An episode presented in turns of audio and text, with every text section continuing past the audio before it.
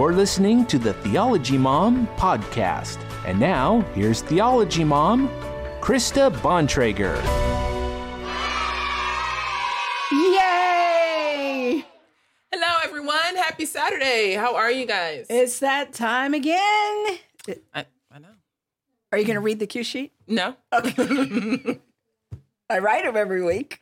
there's that. I got distracted. Sorry. Okay. All right, because my mom is in the chat, and I was Yeah. yeah. so I was distracted. Hello, mom. Um, welcome to All the Things. This is a show where we talk about all the things related to God, life, and the Bible. I'm Monique Duson. And I am Krista Bontrager, also known as Theology Mom. And we love to discuss the cultural issues of the day and how they connect with the historic Christian faith. And we're glad we sure that you are along for the ride. We love all of our Saturday night friends. Yes, and bet we couldn't do any of this without Bob Bontrager. Sitting right over there. Official button pusher. Yes, and maker of all the things here. Yes. Yes, we could not do this without him. And we should probably say, like, he works all week to, to constantly improve like little things. Like, Mm-hmm. Like people probably just don't notice from week to week, but he's always thinking, like, what could I do better? What could we do better? How could I make it sound better, look better?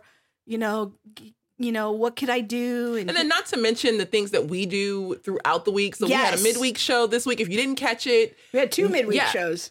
oh, I, I, had was only okay. I was only on one. I uh, had one, and then we had one together. yes. So the midweek shows, the things that we do separate. He's Zoom calls. Yeah. Yeah. he's behind the scenes of all of it. So we really appreciate Bob. That's right. And a great way to sh- uh, support the show is to hit that share button right now. We're going to have a great discussion tonight uh, with our friend Brian Crane about helping people during this time of crisis. So, yeah, go ahead, click on share, follow, comment, thumbs up, do wherever platform you are. Please help us because all of those steps help our algorithm. Yeah. It helps people get the word out. And when YouTube tries to shadow ban us, we love Hi. you, YouTube. Uh, it it helps to people over- know that they people are watching. Yes. All right. Now we mentioned that we had two midweek shows. Yes. Um. But first, let's talk about last week's show because last week's show was really cool. Yeah, it was. And Easter is like in the rearview mirror now. Mhm. But we did have a great conversation with our friend Jim Mosley about the chronology of Holy Week. Yes. And how things happen so quickly. Yeah. You know, it was like, wow, okay. In the middle of the in night. In the middle of the night, he was like seeing Pilate and Yeah. or Pilate as he called him. um, and before you know it, here he was at the cross. Things went extremely quick. Like people were where I always thought, like, oh, it was the same people yelling out Hosanna who were yelling out crucify him. He was like, no, Those you are know, different people. They're different people. It was the people from the Sanhedrin who Yeah. were yelling crucify him and the Hosanna worshipers woke up that morning like, wait, What what, happened? happened? Yeah, Yeah. so- So, it was really good. I say if you don't, if you didn't see last week's show, hit YouTube and Yeah. catch it. Yeah, or so on, good. on podcasts and wherever Yeah. you get your podcasts, it'll be streaming there. But Spotify. Yeah. Then we had, I did a Monday night live stream on loving your neighbor during the pandemic Mm-hmm. and had a really good conversation with people um, because I'm seeing so much social media chatter among evangelicals about the importance of staying quarantined as an expression of loving our neighbor, which I, I agree with. Like that could be a good thing. But there's some other things that we also need to consider. Yes. If And we're only so- looking at this one piece, what else is being left out of that conversation? Yeah. So talked about that. And then we did a Wednesday night live stream because it was tax day. Yes. So we had Yes, a special money edition, the manna from heaven. We talked about the stimulus checks. Yeah, like what we had Laura Hartley on, Yeah. and we asked responsibly, what should we as individuals be doing with our stimulus money? Yeah. Because you know, some people, if the clubs were open, they would want to go. But no, that's no no club music Okay. on the show. But you know, responsibly, what should we be doing with our money? Because we're called to live wisely. Yeah. You know, so is that investing it? Is it saving it? Is it spending it to help boost the economy? You know, what is it that we should be doing? And then we spoke with Amanda Burke, who is an AFC, and I completely forgot what Something's AFC stands for. And I'm Certified really sorry. financial Yes, person with credentials. Yes, she has letters behind her name, people. Um, and she's been researching the money, the stimulus money for churches and Yeah, the SBA religious loans. organizations. Yeah. Yeah. the um, it's PPE. It's like payroll, something that Yeah. like help keep payroll going. And I am butchering exactly what that money is, but we talked to her because there is some gray area between the church and state situation. So if churches are accepting money from the state or from the government, what pressure could that potentially put on churches to conform to some state regulations? Yeah. So we had a, a really good conversation. We didn't make any judgments or decisions, just really asked questions and put forward questions that churches and pastors should be asking. Yeah, definitely. And so we want to encourage you to go check out those past broadcasts. a lot of content happening, but it's, you know, this whole stay at home order, you know, you have time. we're all here together and we're here in our living room doing this. So, um, and speaking of quarantine, well, before we do that, let's give some shout outs to people listening. If you are listening, go to YouTube, go give us, uh, join us in the live chat box and, uh, give us a greeting. Let us know you're watching. Our friend Laura's there. Happy Saturday. I mean, happy all the things show day. I see what you did there. I like that. and uh, your mother is watching. Hello, Pauline. Hi. And glad to have you here. Susanna is here. Uh, we love you too. Thanks for watching. Annette is saying hi. So we are glad to have all of you here. And be sure to join that What? chat. I just got notified on Facebook that Dr. Thaddeus Williams joined. Oh, I see him trying to be slick in the background. Okay. Hi. He's a professor from Biola. I don't know if I should really say that. You might have been trying to keep your anonymity secret. Sorry. He, you know, You just you just called him out. I know, really good guy. Really good guy. He's your buddy. Um, all right. So we are still quarantined. Gosh. What, what did Emily say? Emily keeps track. She has like tally marks on the wall yeah. up in her room. Uh, Day 30. day 30. Day 30. Yes. People who We've been trapped is on this island essential for 30 services? days. We don't know who we're going to vote out, but Oh, we're here we are. We're close. Who is defining essential services? That, uh, Sissy, when I know you're waiting for for the braid woman to I come was to the supposed to get my hair. Okay, so they made the quarantine on Friday, but that Sunday I already had an appointment to get my hair braided. This is a problem. People, my my eyebrows are soon going to be bangs. I cannot even. I cannot. I just can't. People don't understand. My hair is not wash and go material. it's not. It's not. and I love my hair, not like sad about my hair, but I I just can't. We like w- I she's need- missing her braids. We I need, the governor to make some kind of braid e- exception edict because we need the woman to come to the house for Monique's braids.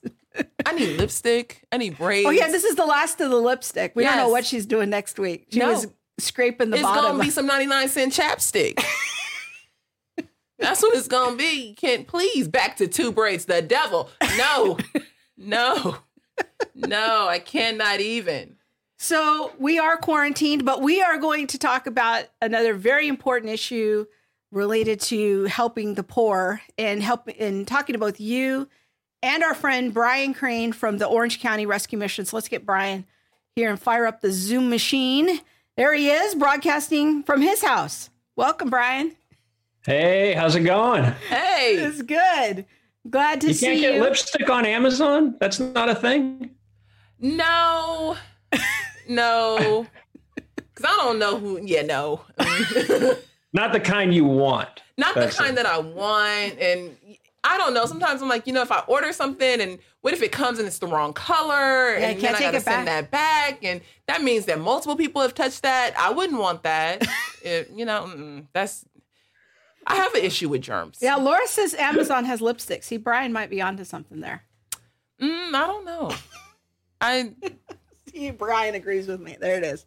All right. so our friend Brian Crane uh, is joining us. He is the COO at the Orange County Rescue Mission and also the husband of the world famous Natasha Crane. yes. yes, Natasha was on not too long ago. Yeah. So we're glad to have you here. And I get to see Brian every month. Um, I've mentioned on the show that I, uh, before that I um, help you guys out there with some conversations on theology and apologetics with the students there at, at the mission. So glad to to have you here. Um, maybe you can talk to us a little bit, Brian, about what the Orange County Rescue Mission does and what your unique uh, contribution is to the to that effort there. Sure. So the Orange County Rescue Mission op- operates a number of transitional housing programs for homeless men, women, and children throughout the Orange County and really Southern California area. Our flagship campus is called the Village of Hope, and that's in Tustin, California. And that can house up to 262 men, women, and kids. And when people come into the Village of Hope, they're really making a commitment to go through a program that's going to help them get back on their feet and address all the issues that led to being homeless or near homeless to begin with. So when people come in, they uh, are immediately given a volunteer job assignment on campus. They could be working in our warehouse, they could be working in the janitor- janitorial crew, in the kitchen. And during the course of their time, they will have a, a there's a big discipleship component there's also life skills classes where we cover things like anger management. There's a lot of sobriety focused material for groups and also one on one opportunities with their case managers. And by the end of 18 to 24 months, our goal is that everyone who goes all the way through the program will, number one, uh, have accepted Jesus as their Savior. Number two, will have a full time job. Number three, will be moving into their own place that they can afford with their full time job. And number four, will not be relying on any kind of government assistance. So that's the overall aim of the program. And um, we have a few campuses that that reach specific groups like we operate a ranch that is just for men we operate a program just for military veterans and we operate sort of a next step program for single women and their kids so um, now, that basically covers it. Uh, um, and as you mentioned earlier, Krista helps out tremendously with the apologetic side of some of the things that we do there too. Yeah, it's a really good group. Now, I heard you mention all of your programs. I thought you guys had an emergency placement too. This sounds like it's all transitional housing. We, emergency we do being actually. 30 to 90 day housing. Yes, we operate for our host city, Tustin we operate an emergency shelter. And that is actually set up as a, a separate 501c3 because it is a contract with a government entity.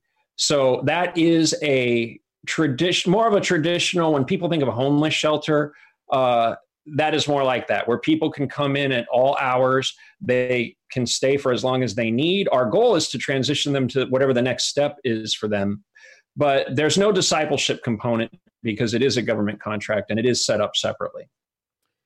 Now, when people come here, I want people to have kind of a picture of what it's like at Village of Hope because it's sort of like almost like an apartment complex. Yeah. But there's a, a medical center there, there's a there's like a cafe, there's a chapel, there's classrooms, there's it's just a a really um beautiful place. Um it it's it's such a first class operation that they that they run there at the Orange County Rescue Mission.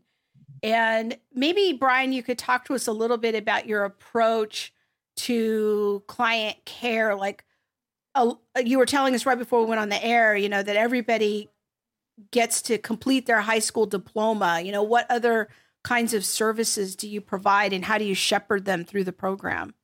Sure. Yeah. So our I should have said up front. Our our mission is to minister the love of Jesus Christ to the least, the last, and the lost of our community. And it goes on to say that we do that through the provision of things like counseling, education, job training, food, clothing, shelter, health, independent living communities. But the idea there is that food, clothing, shelter is a given. And then we do the deeper dive on the things where people need to really address the issues of uh, what got them to be homeless in the first place. So, yes, we do have a health clinic on campus. We have a legal clinic that is staffed by a local law school. The students there do a uh, semester where they engage our students and help them with some of their issues, their legal issues that need to be cleared up. We uh, uh, in, in order to graduate from the program, you do have to have a high school diploma. So I'd say probably about uh, 25% of our adult students who come into the program do not have a high school diploma. So there's two approaches on that, depending on how many credits they're lacking. They may do a, a, a certificate program if it's going to take a while to, if they have too many credits, basically, that they need to do, or they'll go to the local adult school through the school district. Um, but it's all done on our campus. So we do make sure that people come out with at least a high school diploma. Other students, as they're going through the program, they may find something that uh, a field of study that they might want to be able to pursue while they're there. We have, we do have some who pursue um, medical assistant certificates. We have uh, those who go to a local culinary school that we have a, a relationship with. So when people find an interest, as long as they can complete that certificate while they're in our program, we give them the opportunity to go and do that. And that, of course, helps them to be able to uh, earn a higher wage when they get out of the program. I love the holistic approach to it. That you're you're seeming to catch all the the pieces, and then when they graduate, do they um, get like wraparound service through you guys? Um, sorry, I'll go into the technical terms, but not wraparound. Explain wraparound service for us. well, we, we do have a, a, an alumni program, as we call it. So we actually cons- continue to minister to our students after they graduate from the program. There's a, there are uh, two monthly things that they can come to, and they, there's kind of an ongoing education component uh, that focuses some around sobriety, other around uh, safe relationships and uh, there's one specifically for married couples, for example. So that's sort of the ongoing piece that that really our students can can participate in for as long as they want after they graduate from the program. And then we operate a few uh, campuses that are specifically for that sort of next step. One, we have an uh, apartment complex where it's a reduced reduced uh, program fee as they continue on for the first one or two years. So it's an opportunity for them to kind of put their toe in the water and be completely self sufficient, but at a reduced rent as they continue to uh, maybe progress in their new career. And then we have a, a facility in Old Town Orange. It's a uh, it, it looks like a, a big manor house. It's a it's a beautiful facility, and what it is, it's a it's 20 rooms with attached bathrooms and a communal kitchen. And that's for single women and their kids. And so they pay a reduced fee for the first two years. They can stay there after they come out of our program. So realistically, you could come in off the streets if you were a single mom, spend 18 to 24 months at the Village of Hope, and really make a step forward and begin your life anew and then move into the House of Hope, where you're now paying a program fee every month. You're responsible for preparing your own food, and it's kind of the next step. You could almost spend four years in one of our programs or campuses uh, before you move on. So there is a, a real emphasis on making sure that we don't throw people out there too soon. We understand that transformation takes time. We understand that sobriety takes time and that sometimes when people are getting sober for the first time in a long time they just need to be safe for a while. They need to be in an environment where where the temptations of the world aren't going to be able to get to them as easily. And so being a privately funded organization where there's no real need to turn over people quickly uh, we understand that things take time and we're able to minister to people at a level that uh, that they need I love that. And that was that's the perfect example of a wraparound service. You kind of wrap around the client and walk with them so that as they transition from the transitional housing or from that shelter back into society, when they hit those bumps and, and bruises along the way, they're sheltered so it isn't as painful. You know, they can learn the lesson without completely um just falling apart and falling back to that beginning space. I think right. what I what I'm thinking about as I'm listening to you, Brian, is how all of these things are predicated on really the idea that homelessness isn't um, probably their main problem. Homelessness is sort of a result of other problems that they're experiencing. And you guys are really trying to help people. Your solution isn't, well, let's just give them a home. Hmm. Your solution is, let's look at your life and see how we can simultaneously improve your situation by helping you improve yourself, but also dealing with the root causes that got you to homelessness in the first place. Mm-hmm. Absolutely. I I will go so far as to say that homelessness is never ever the root issue. Uh, it's always downstream of something else, whether it be mental illness, uh, drug abuse, broken families, human trafficking is a big one these days. It's always downstream of that. And so acknowledging that is the first step in truly helping people and truly ministering to them the way that Jesus calls us to minister to people. That you're right, Krista, to just give someone the keys to a house and say problem solved, well, it may, may temporarily get them off the streets. It does not get to the root. And more than likely, they're going to be back out on the streets in another year or two anyway, if you don't get to the root. So not only is it not the kindest and most compassionate thing to do, it's also probably not the smartest thing to do. That if you're going to try to to address the problem, address it at its root and not just the symptom. And that that for me is what's so important because I see so many efforts to help homelessness that to me only address kind of the cosmetic issue of of the home mm-hmm. and it doesn't yeah. get to the the root of it and really helping to reposition people that's why i'm so uh, such a believer in what brian and his team are doing there because they they like he says transition takes time transformation takes time and we have to give people that time i'm wondering brian what have you seen has changed since the rise of the virus and all this quarantining business. I know I want to have Monique share some things she's noticed in in her field dealing with food pantries, but let's start with you. What if what changes are you noticing happening? Well, it's interesting that uh, the rate of people coming into the transitional program has really not changed at all. If anything, it's gotten it's increased in the last few weeks. I think um, we anticipated that it might slow down because we're wary of of anything. Um, and what we found, at least with transitional programs, is that it looks as if some people are seeing this as a as a time of maybe realizing that their situation is not the best. Maybe they're realizing that you do not want to be in the streets when you get sick. And so there has been uh, in terms of those people who are truly looking to change, we, we have seen more people coming in. Now, we mentioned the emergency shelter earlier. We had a lull on the emergency shelter. There was a there was a time right about when everything shut down where we didn't really have anybody coming in for for a few days. Part of that I attribute to the fact that the police department was kind of having an all hands on deck, ready for COVID calls. That uh, they weren't doing the traditional outreach that they do for that program.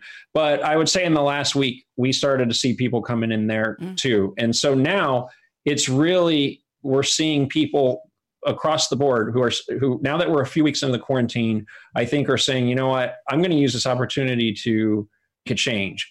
And so we, our doors have been open. Uh, we, I, I know that there are some organizations who kind of shut everything down, but we felt that we're not in a position to do that. If we're going to minister to the least, the last, and the lost, well, you leave the light on and you leave the doors open when there's a, uh, a, a health crisis like this. So um, we've, we've taken all the necessary precautions. We have protocols in place for isolating people if we need to.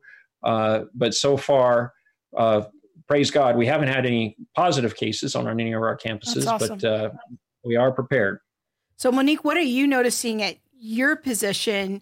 You are a director at a food pantry, three food pantries actually that are connected. What have you guys noticed in terms of service? There's been a huge increase. Um, we would serve like on a regular basis, I'd say 250 to 300 families a week. Right now, we're at 600 families, 620 a week and it's i mean it's due to the layoffs it's due to furloughs and you know all of that in addition to people just experiencing food insecurity anyway. And so, yeah, I for us it's been a big upswing where we are at the LA Regional Food Bank and, you know, trying to procure donations from private citizens and things like that. But our donor base, I feel like we've we've stayed stable. We've had a few people who have said, you know, I won't be able to continue donating right now, but we've been able to stay, you know, pretty stable with our private donations. I think donations from um Now you're talking about supplies. now like- supply. I'm, I was talking about like from private citizens, like Okay. private donors. Okay. But things like grocery stores and um, vendors who used to give to us have had to cut back oh, because the supply is so heavy from consumers. okay.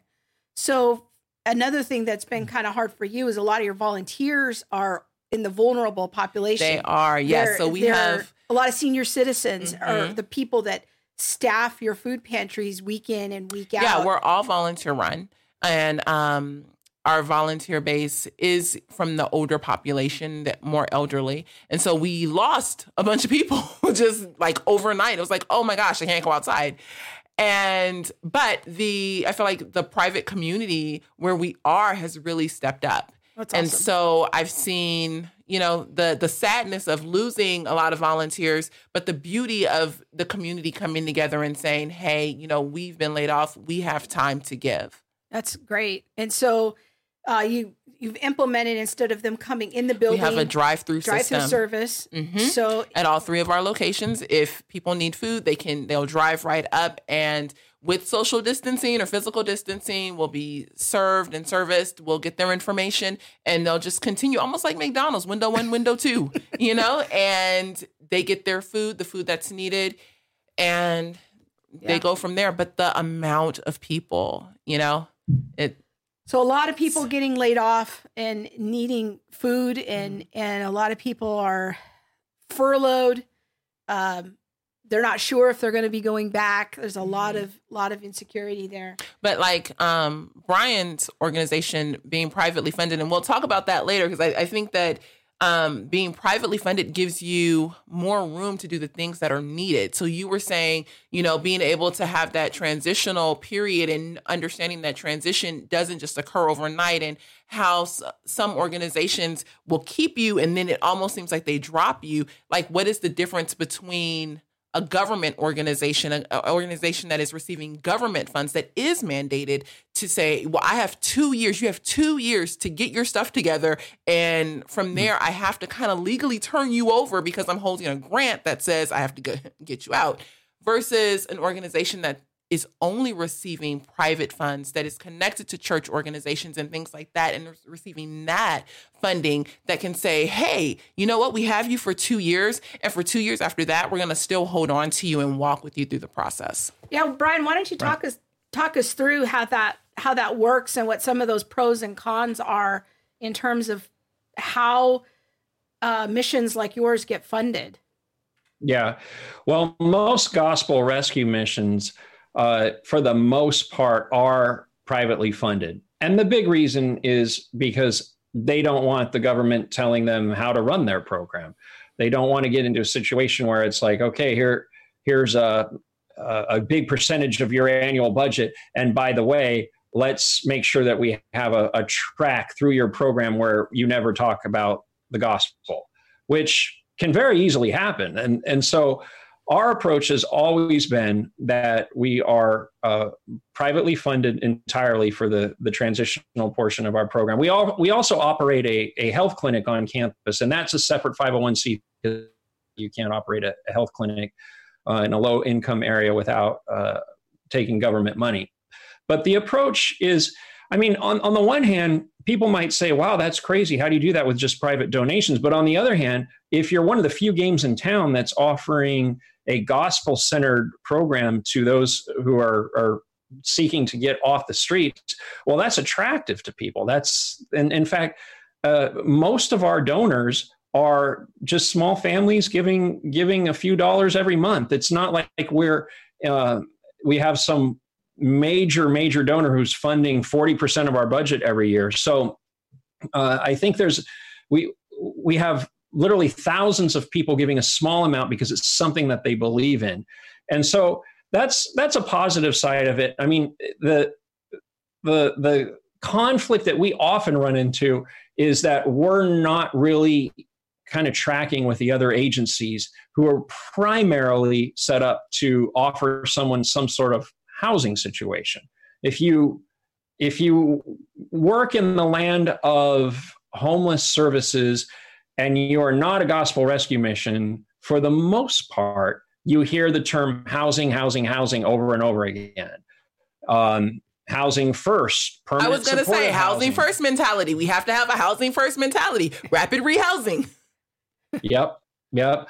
And so you know we talked about that earlier. That's that's great insofar as it goes, but if you're approaching this with a lens towards really ministering to the whole person, then housing first, rapid rehousing. I'm not. I will not say that there's not a place for those. I think that that the notion sometimes of someone who is for the most part self-sufficient and they hit a rough patch and all they really need is uh, quickly get into a, a, a new apartment while they turn their situation around there is a there is a time and place for that i so i'm not one to sit here and, and poo poo all of that but for the most part if your entire approach to every homeless situation is to offer someone um, a housing situation well it, it kind of becomes a, uh, like the dog chasing its tail.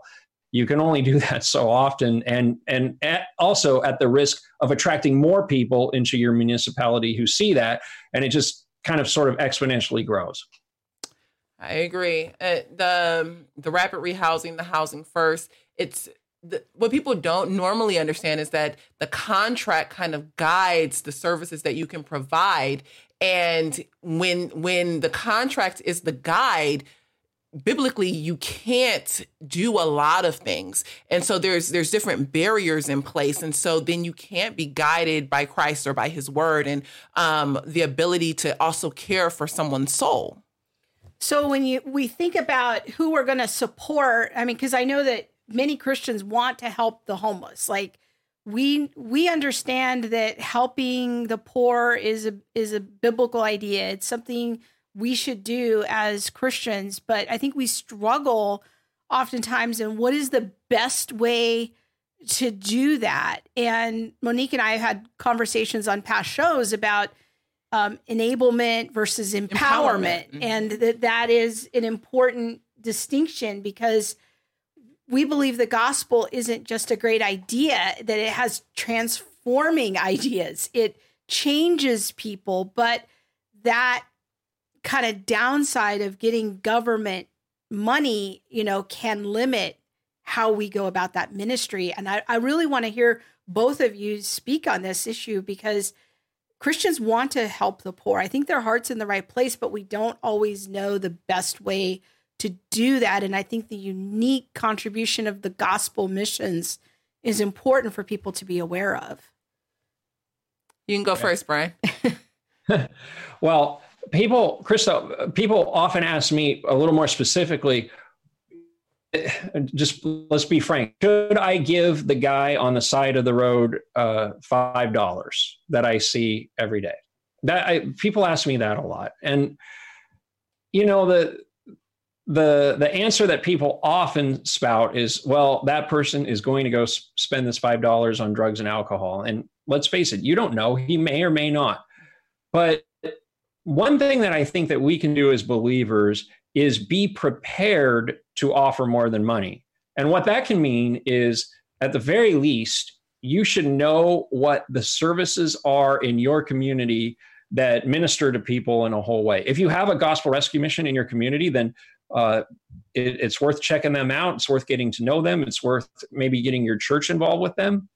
Uh, if not, you may at the very least know of programs. That should be something that you do uh, as your homework in advance so that when you do encounter someone, you know, there's nothing stopping you from trying to have a relationship with someone. Maybe you you walk past this person every day on the way into your building back when or in, when you're starting to walk into your building again and are not socially distancing. But say that you encounter the same person every day you know, instead of dropping a few coins in the in the cup, you could stop, talk to them, get to know their name, address them by their name when you walk by, and in time, maybe offer them a, a, solution. Maybe talk to them about programs that you know that they could get into.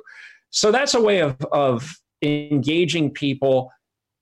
It, it requires a little bit more work. It requires a little bit more homework, but at least you won't feel like you're tossing your money away.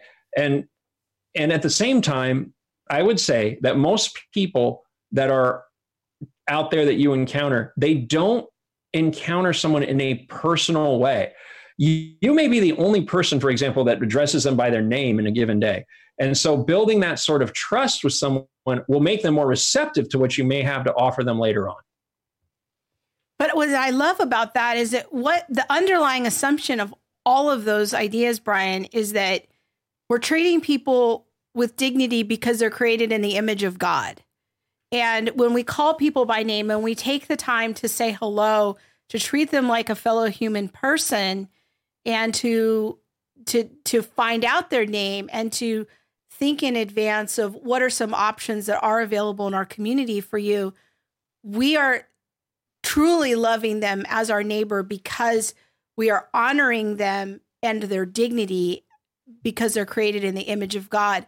We don't just give them now solutions, you know, in the short term, because that doesn't always help to honor them. I don't know what your thoughts are. I would agree, but I think that there are times when, you know, we do give in the now situation. You know, if it's the summertime and the guy is homeless and I know I have a bottle of water, I'm going to give him a bottle of water. That's a now situation. Um, but having the information is important because then it becomes a choice. It becomes a, an empowered situation um I always say, you know, if the Lord tells you, you yeah. know, that you need to give someone that money, then you go ahead. I would coming from the standpoint of now having um run like a for profit not for profit, but a, a organization that receives government funds and now working with an organization that receives no government funds. I'm like, wow, you know, if you if you're giving this guy like ten dollars every other week, how about you give that $20 here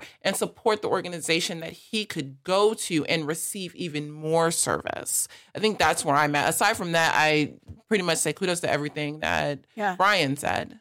I, I, my husband is one of my heroes and one of the things that he's done on a few occasions where the Lord has prompted him is he'll actually just go up and start talking to homeless people he'll sit with them and buy them a lunch and talk to them, pray with them. Uh, one one time, I remember he he met a guy at the gas station. The guy came up to ask him for money, and the Holy Spirit started talking to him. And he took the guy inside, bought him a sandwich, talked to him. Next thing he knows, the the the homeless guy was giving him a prophetic word to my husband, and the Lord was speaking to the homeless guy and giving Bob some encouragement. So you just never know who it is that you're talking to. And, you know, listening to the Lord because we're Christians, that that is a thing. Like sometimes the Lord just tells us to do stuff. And Bob came home that day and he says, I just, I have to tell you something. I, I gave a homeless guy, you know, this much money today. And he says, just because the Lord told me to. And I'm like, you got to do what you got to do to obey the Lord. Yeah. So, yeah. One of the things that I do want to mention, um, I know that we are talking about homelessness and all of that, but in the same vein, remembering that in this time there yes. are also people who may not be homeless but could actually be on the verge of it and you would never know or like, they're, they're suffering with like they're right on the margins of yeah. not having quite enough yeah. food or struggling no, i'm so glad you're bringing yes, that up do you know where a food pantry is in your neighborhood um, do you know how someone can you know get in contact with the right organization to be able to assist with their food or their medical stuff and you know it's more than just the guy that we see on the side of the road in this time it is everyone yeah. you know it, how there's a good percentage of people that are what two two paychecks two paychecks away from being homeless. Well, here we are in this time, in this emergency moment where people need to gear all of their money toward their bills and a lot of times that leaves out things like food. Yeah. Anything you want to add to that, Brian? No, I, I would agree wholeheartedly. In fact, uh, we one of the things that we do is we pick up food from uh, about 12 grocery stores days a week. Mm-hmm. And we use what we can in our programs and then we distribute it to some local food pantries. And yeah we we have seen such an uptick on that. And i i agree. I think on the other side of this you, you're already seeing it. You're already seeing families who would have never thought that they were going to be in line for the drive-through uh, Never, food bank. ever.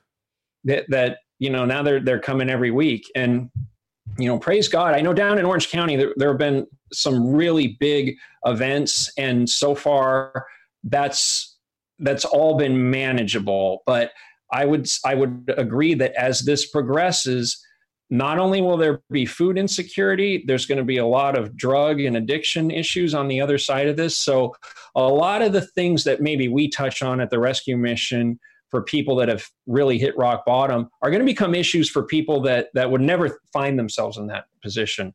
Hunger sobriety issues abuse.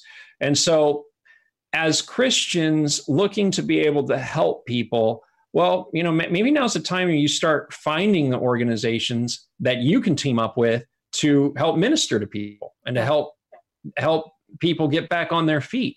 Maybe your church can partner with the local food bank whatever it is now's the time to be thinking about it because uh, there's a tidal wave of need coming very quickly here and and god has a part for all of us to up here you could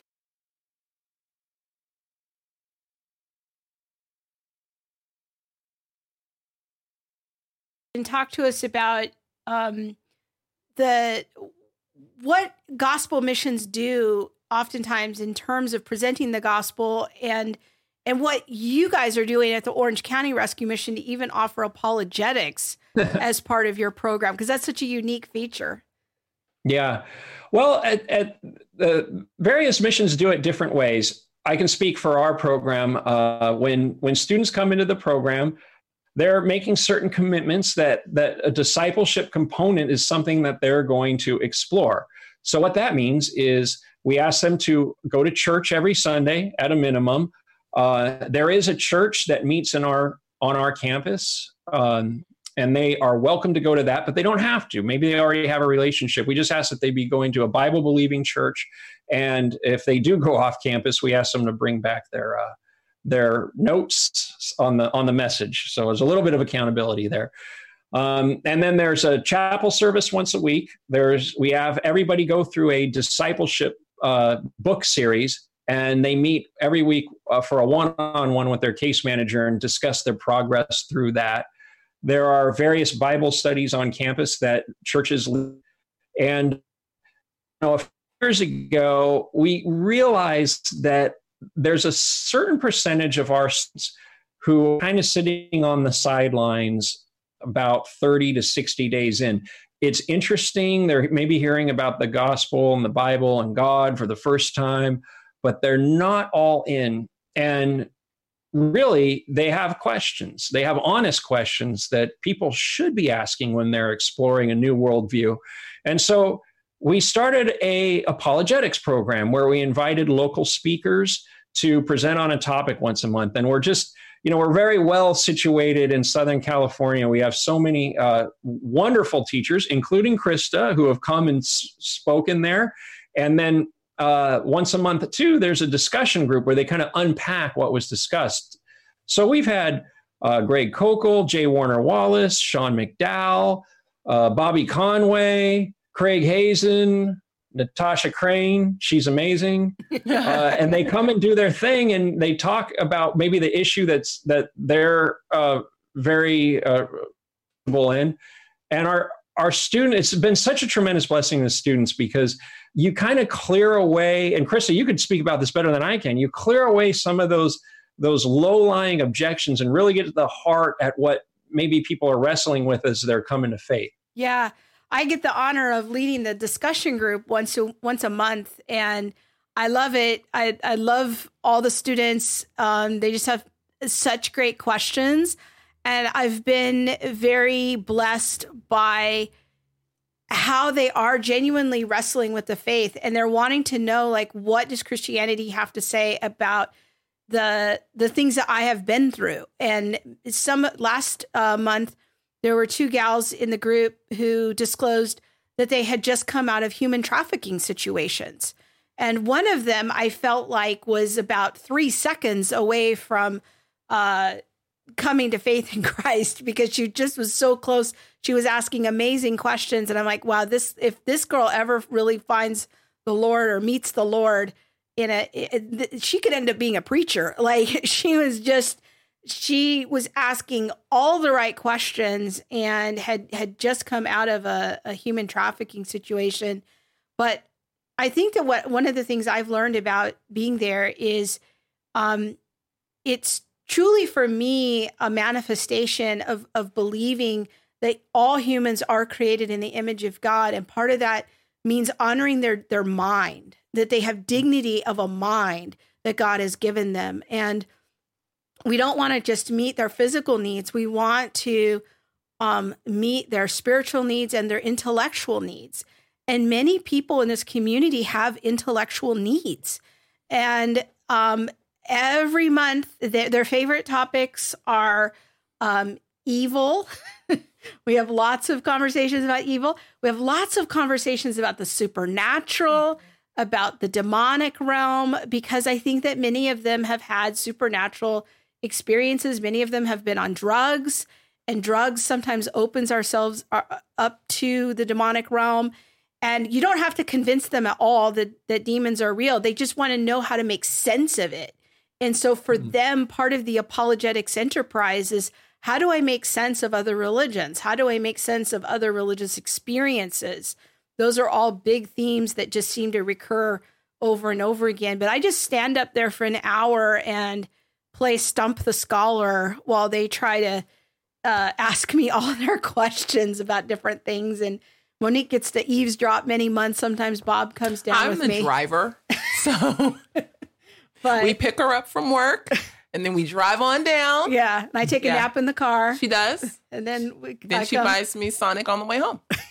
so, but it's good. It, it's a wonderful ministry. And I just want to, you know, if any other uh, gospel mission people out there um, see this and are intrigued by this type of ministry, I want to encourage you get some apologetics for your for your residents and incorporate that into your program. I know literally hundreds of apologists all over the country.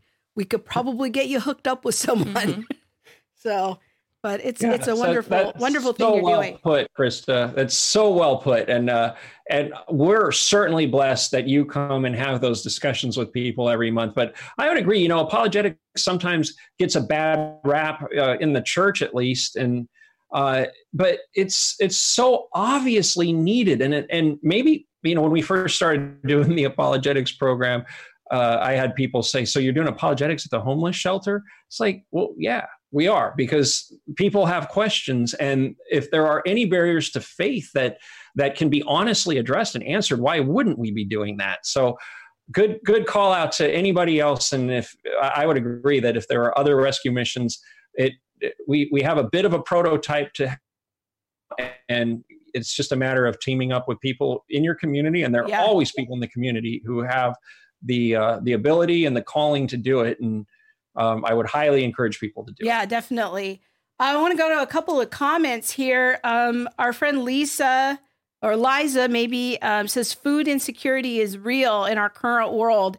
New people in our own church family are experiencing food insecurity, which equals new ways for the body to minister to each other. Yes, and amen to that. And many churches have food pantries. And if you're looking for a way to serve the poor in a really practical way, see what you can do to to help local food pantries, especially ones that come through churches. They're often on the smaller end of the scale. Find a gospel rescue mission in your area. Um, Brian, is there like a hub where people can go to find a gospel mission in in their area? Yes, that's a that's a great question. There's a there is an association of gospel rescue missions. It's called City Gate Work. So their their website is citygatenetwork.org. And if you go to that website, you can plug in your zip code and find uh, any of the member organizations within a certain mile radius of you. And there's hundreds, if not thousands, on there. So it's a great place to start. Okay. Uh, Bob's pulling that up here. We're going to let people know that uh, uh, uh, web address again It's citygatenetwork.org. And you can find out more about that, uh, what gospel mission might be in your area. I want to go to Liza. Um, she asked a question. She says, Do you encounter difficulty in conversations due to mental health issues? Yes, absolutely. I mean, uh, we know for a fact that of the people that come into our program, 66% of them up front disclose a, a sobriety or drug abuse problem, and almost half disclose some sort of mental health issue. Now, the thing is, is that we get people that come into our program who will say they have a mental health issue, but the, the bottom line is maybe they need to be uh, med compliant for 30 days or so, and they're enough to be able to come into our program. So we don't turn people away because of that. Now, if it's if it's if it manifests itself in extreme ways, and we can refer them to the next level of care. But all of that is to say that I think sometimes we're too quick to turn people away. Not not we, but as just in general, humans respond to people and go, "Wow, that person might be too crazy for me to talk to." But the, the reality is, is that when you're out on the streets for a while and you're encountering all kinds of things, and you're insecure about whether you're going to still have your spot on the street the next day, it it really has a, a, a tremendously negative effect on people and on their state of mind. So while I would say that it is an issue, I have seen people come in who are, are deemed mentally ill who after 18 months in our program you would never even you never even uh, think that about them. And part of it is just finding stability, finding a place where they can just be and rest for a time mm-hmm. and in some cases becoming med compliant. Yes, good word. And I was going to say the exact same thing. Um, what people don't understand a lot of times is that people need time to become med compliant. And so, you know, like having that time for the medication actually take effect in your system, it doesn't happen overnight. And sometimes it's weeks or months or finding what the right cocktail is. And so, what programs like the Orange County Rescue Mission does is it gives them that time. It gives them the time to transition. And that's why I was saying it's a holistic program because it's not just about finding your housing or fi- getting your budget in order. It is also about your mental health. It's about your physical health. It's about your spiritual health. The, all of it's a things. holistic yeah. thing. And so it's true when you've done drugs or you've been an alcoholic or you've been living on the street, all of those things wear on your mental capacity. Maybe you have bipolar disorder or some other, you know, mental health yeah. issue and you need to be medicated for that what transitional facilities do is they give time. And then not only do they give you time, but they give you time with a professional. So your case manager is someone who can walk you through those steps and check in with you and have the appropriate conversation with you that you wouldn't get if someone just says, Oh, hey, I, I know you're my nephew, come live with me. Yeah, that's really good. And I love having both of you here because you're both uh, such veterans in this area. And Monique's been working with the homeless for on and off for a couple of decades. So it's just well, we don't have to put it like that. Decades, it's, it's, decades just seems so long. I know, you know, it's, it's, great, and just to be able to ask our questions. Um, our friend Rhyme His Songs says about the discussion group, what a filling, fulfilling outreach. Uh, I'd love to be a fly on the wall in that room. I could imagine that to be a perfect place to refresh a, a minister on burnout. Boy, that is a true and prophetic word. I had gone through some really hard ministry times when Brian, uh, uh, actually, it's Natasha, Brian's wife, reached out to me about helping take over the group. And I had just gone through just a really hard time in my own ministry and was like, I don't know if I want to do any more ministry right now. But it has been an absolute refreshment to go and be with people that are so hungry and to get 20, 30 people out just for a discussion group about faith conversations and hard questions, you would be hard pressed to get that many people out for uh, that those kind of topics just at a regular local church. Mm-hmm. But these people are they're genuinely hungry and I've been blown away by their thoughtful questions just month after month. There's one guy in the group used to be a high school science teacher.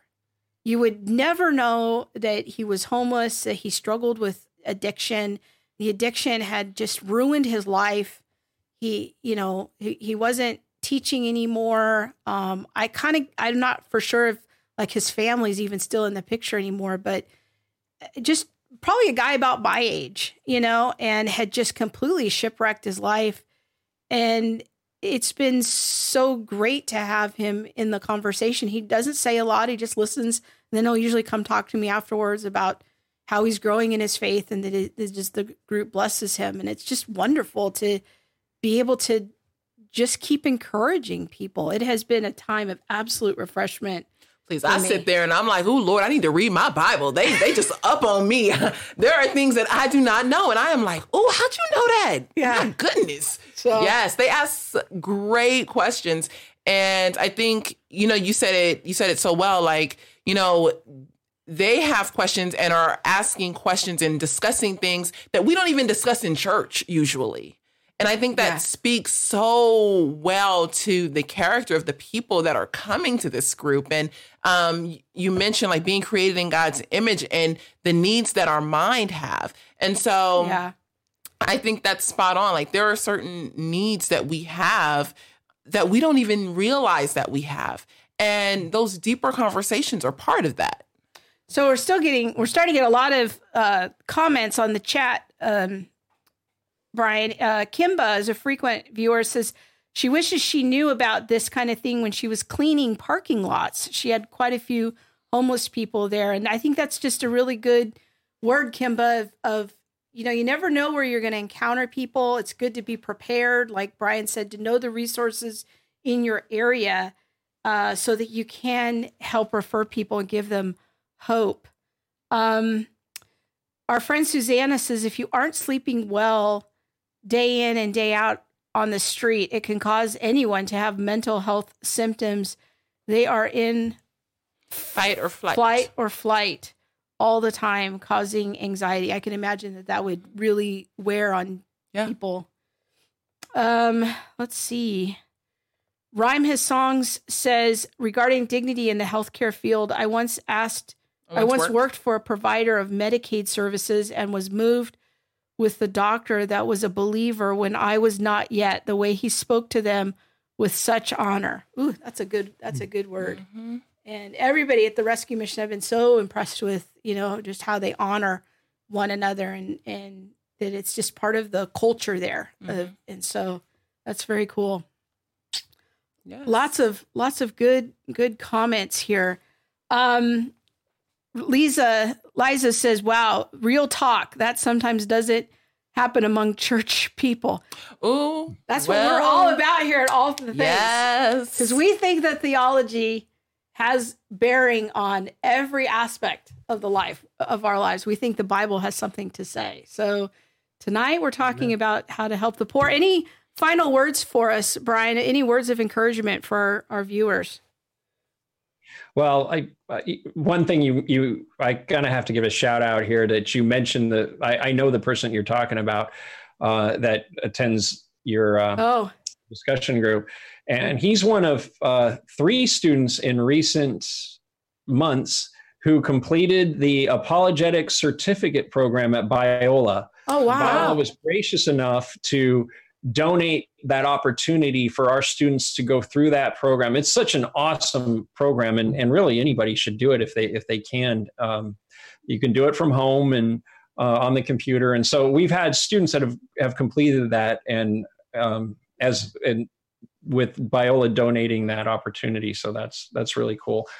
Um, as a way of encouragement, you know, thank you for having me on the program. And I think it's always good to just talk about these issues and to talk about them with your family when you're considering those that you know who are in need. They don't have to be the homeless person uh, that you you drive by every day, but we all know people who are in need or going to be in need um, in the next few months coming out of this COVID crisis.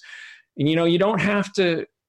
You can give money to people without without getting the tax deduction. Mm-hmm. If you know some, if you're gainfully employed right now by the grace of God and you know people that are hurting, you can give them money directly. I feel like so often Christians immediately go, well, where's the tax deductible mm-hmm. uh, entity that I could donate to? But just in the in the next few months be praying for opportunities to minister to people directly because that's where the real ministry happens is when you're directly talking to people and you're directly impacting their lives.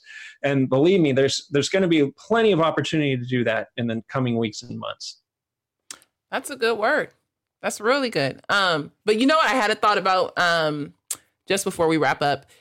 You mentioned the connection to biola Mm. And when I go um, down to the mission, I always wonder, I wonder how many organizations they're connected to. How many different places are they connected to? And what people don't realize is that that's your job. Like as the executive director, you're that connector with the the community and with the schools and things like that. And that's a ton of work day in and day out and then overseeing staff and overseeing programs and hmm. implementing new programs and making sure that, you know, all of this stuff stays afloat. You know, that's that's a big thing. And then reporting to the board and, you know, all of that. So kudos to you. Thank you for that because there are countless lives that are that are being impacted and have been impacted and will be impacted because of your choice to serve. Oh, thank you. That's very kind of you. I appreciate it. Thank you, Brian, for being on the show. We really appreciate it. And um, I think that what you the what you're doing there is just such important work. Again, Brian is with the Orange County Rescue Mission, a very worthwhile group. If you live in the Orange County area, I want to encourage you to maybe volunteer or think about if you have a business or something mm-hmm. of how you can get involved with them or go find a gospel mission in your area, but figure out the resources that you can get connected with and get connected. And, and get connected and be talking to your kids about these yeah. things. And it's more than just financial. Yeah. like go volunteer. Yeah. You know if you can't if you Food can pantry do find, that yeah. yeah. Volunteer serve give. There's so much need. And even if it's not something that you can do monetarily yeah. get out and f- serve. Yeah. Very good. Thank you brian. Thank you thanks for having me. Yeah. God bless. God Bye. bless take care Okay, well that was good. I think that what is coming what was coming to me at the end there is the importance of talking to our kids about these things. And I know that's something that Brian's wife Natasha is so passionate about. She writes books for parents to help equip them to have strategic conversations about the faith with with their kids. But this is a whole other area that we need to be talking to our kids about is responsible biblically based ways of helping the poor, seeing the poor, noticing them. What can we do? How can we be wise stewards of our money? How can we engage in sharing? How can we resource people in our community? These this is all part of our faith. This mm-hmm. isn't just like about being a nice person. Mm-hmm. This is about showing evidence to the world that we really belong to God. Yeah. And we need to have those conversations we with do. our kids. Yeah. Yes. So, all right. Any final words about helping the poor? I know you were looking at the comments there. No, I was. I was looking at the comments, and then you started talking to me, and I was like, "Oh, I better sorry. pay attention." I'm just sitting here talking sorry. to myself. No, All it's right. not true. That is not true. right. um, because Liza says send Uber Eats delivery directly to people, and that just I was like, "Oh, Uber Eats sounds so good right now." But sorry, that was that was literally my thought. I just sometimes it's like that, folks. Okay, sometimes. are we ready for the tweet of the week? Speaking of clubs, if you go to a club and they got this kind of music, you need to go home. I'm not. I'm not saying that I frequent the clubs, but if I did and they played that kind of music, I go. maybe in a past life she went to the clubs. In a past life, I, I only move like one shoulder. I wasn't one of those people wilding out. I was just I'm just one shoulder kind of girl. It's like, hey. Sometimes. All right. So what's okay. the tweet of the week? All tweet right. of the week. It's a very simple tweet. What is your favorite book of the Bible and why? And I would love it if people type it in on the chat just oh, now. Yes. And so I was going to ask you first, what is your favorite book of the Bible? And why? Um, it's kind of rough. My favorite book of the Bible is definitely Jeremiah.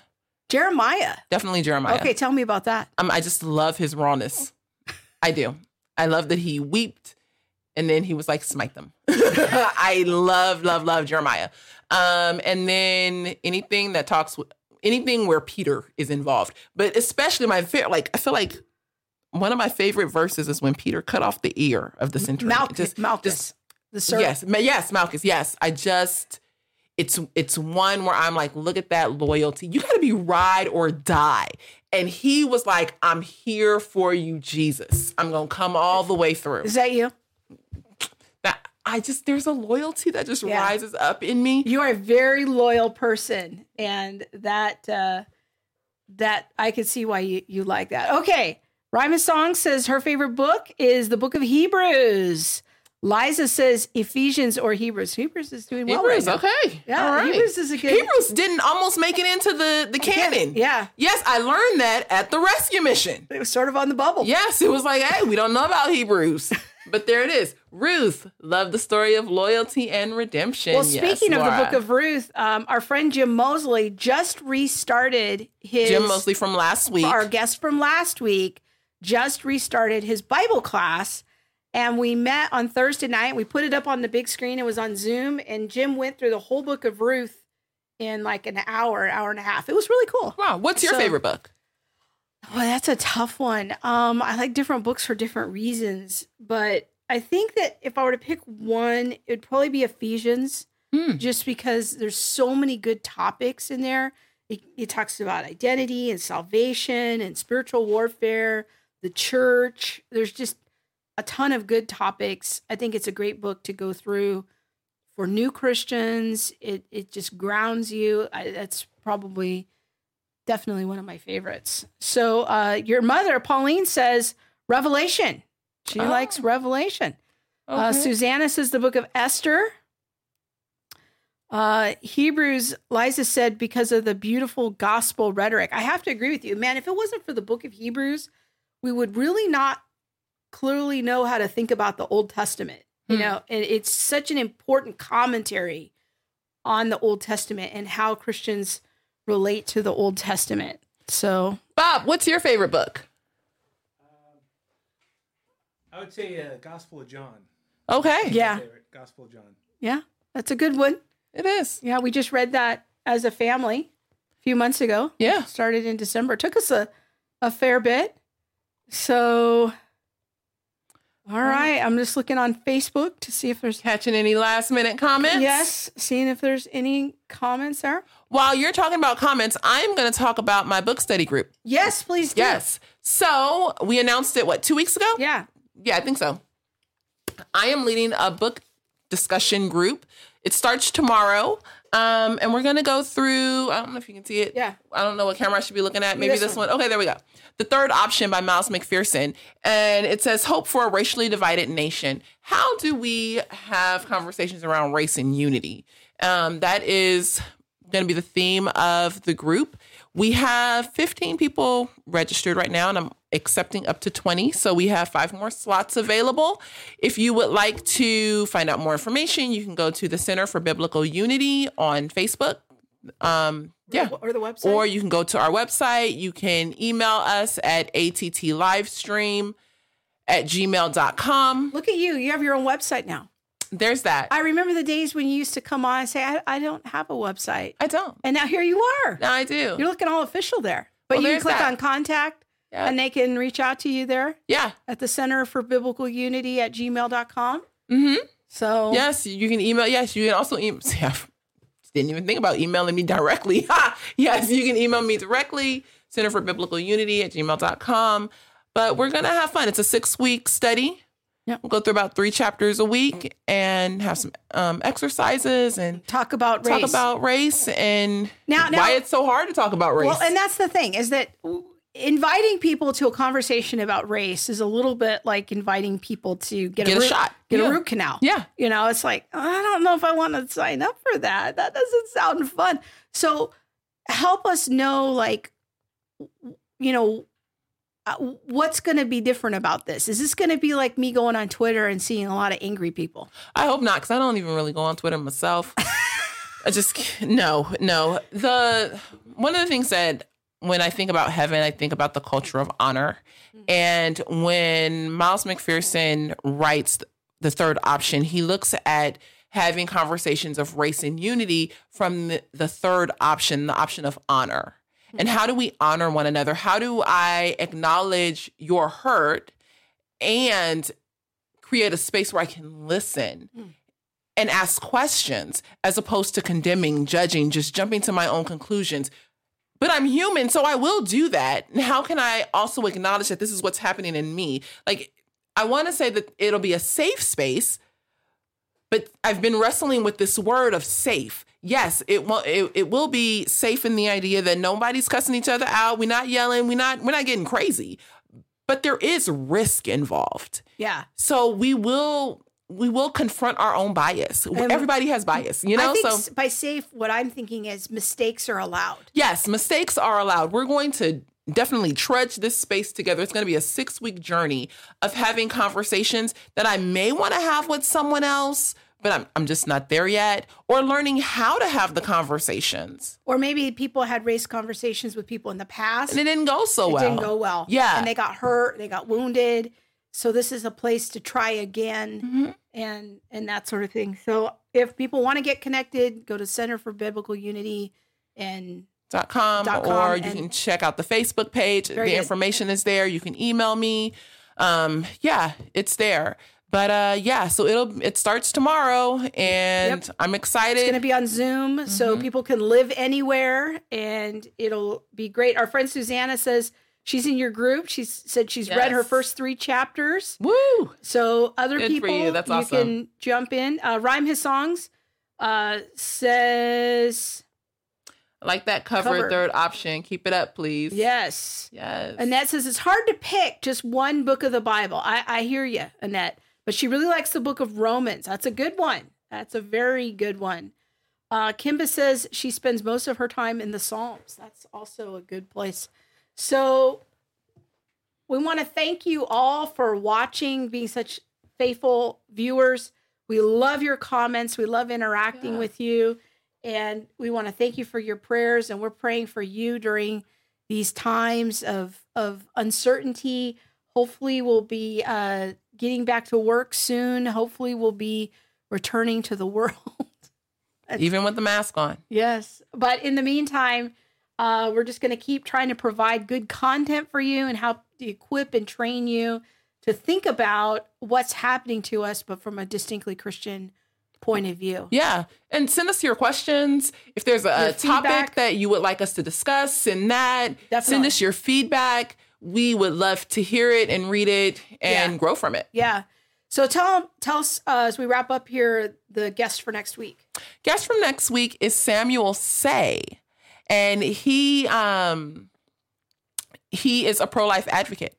And I love this because usually when we talk about pro-life advocacy, we speak with women. Yeah. Or at least I think of women. Yeah. You know, and so I love that he is a man. Yeah. And he is in the space of pro-life advocacy. So that's what we're gonna be touching on next week. And he has a theory about why abortion has been seen as an essential service during this whole virus situation. Hmm. and he had a recent blog post about that. We were intrigued and reached out to him. Well, really, it's Monique who b- books the big guests. Let's just let's just be clear. So um, sh- I said, hey, uh, on a whim, I said one day, can you get Samuel Sey on the show? She's like, okay, I'll try. Next thing I know, boom, we got him. Yes, No. She had J. Warner Wallace. That that's was you. that's the Monique magic, right? that was there. you. See? So join us next week for a conversation with Samuel Sey about abortion and kind of what he sees as his unique contribution as a man Yeah. to pro-life conversation because our culture says men can't comment on this. and that that is just such a lie and i think it's meant to keep such important voices out of that Yeah. space and some of the issues of critical theory related to that that tell men that give them men these messages you can't comment about this issue yeah um we'll, we'll get into all of that and, Yeah. and abortion in the black community yeah and why there are such high rates of abortion in Yeah. the black community So we'll talk compared to about others all of Yeah. those things next week on the show. Be sure to subscribe to our website and so you can get the show notes each week. And you catch us to on google play apple apple, Apple Podcasts, Yeah, Spotify. Spotify, all the places, YouTube, and share the show, share the show, share the show. That is the best way to help support this ministry. Share it with a friend.